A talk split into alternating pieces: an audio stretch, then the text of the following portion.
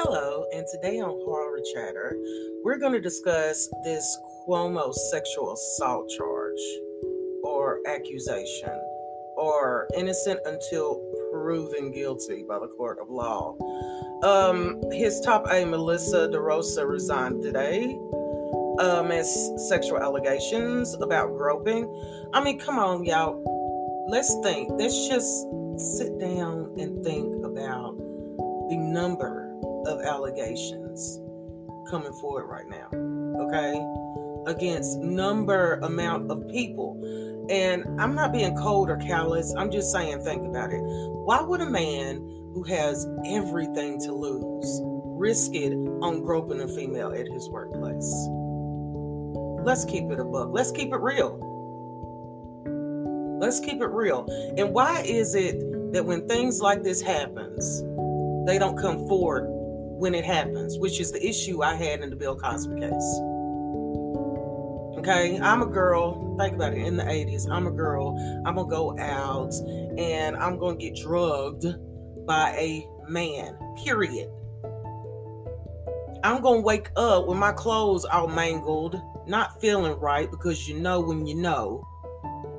Okay, and I'm not gonna say nothing. Does that make any sense? I'm not going to say nothing until 18 to 19 years later.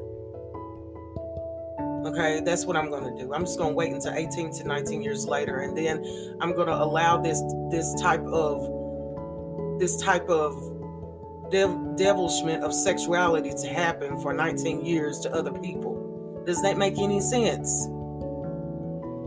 But Cuomo doesn't come across to me as somebody who's gonna just sit there and look at a woman and say, I'm gonna risk my whole career and every decision I have made while being governor.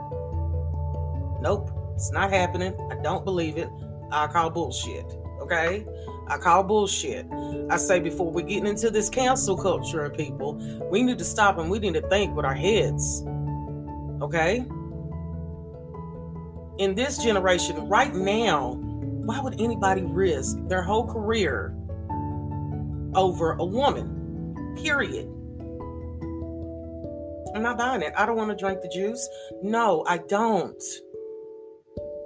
All I'm saying is before you believe allegations, stop and think about what is being accused. Who's being accused? Why are they being accused? When did it happen? It doesn't hurt to think. It does not hurt to sit up and think. In this generation, they just want to cancel everybody. So until the next time, think before you judge and make a decision. And this is Horror Chatter.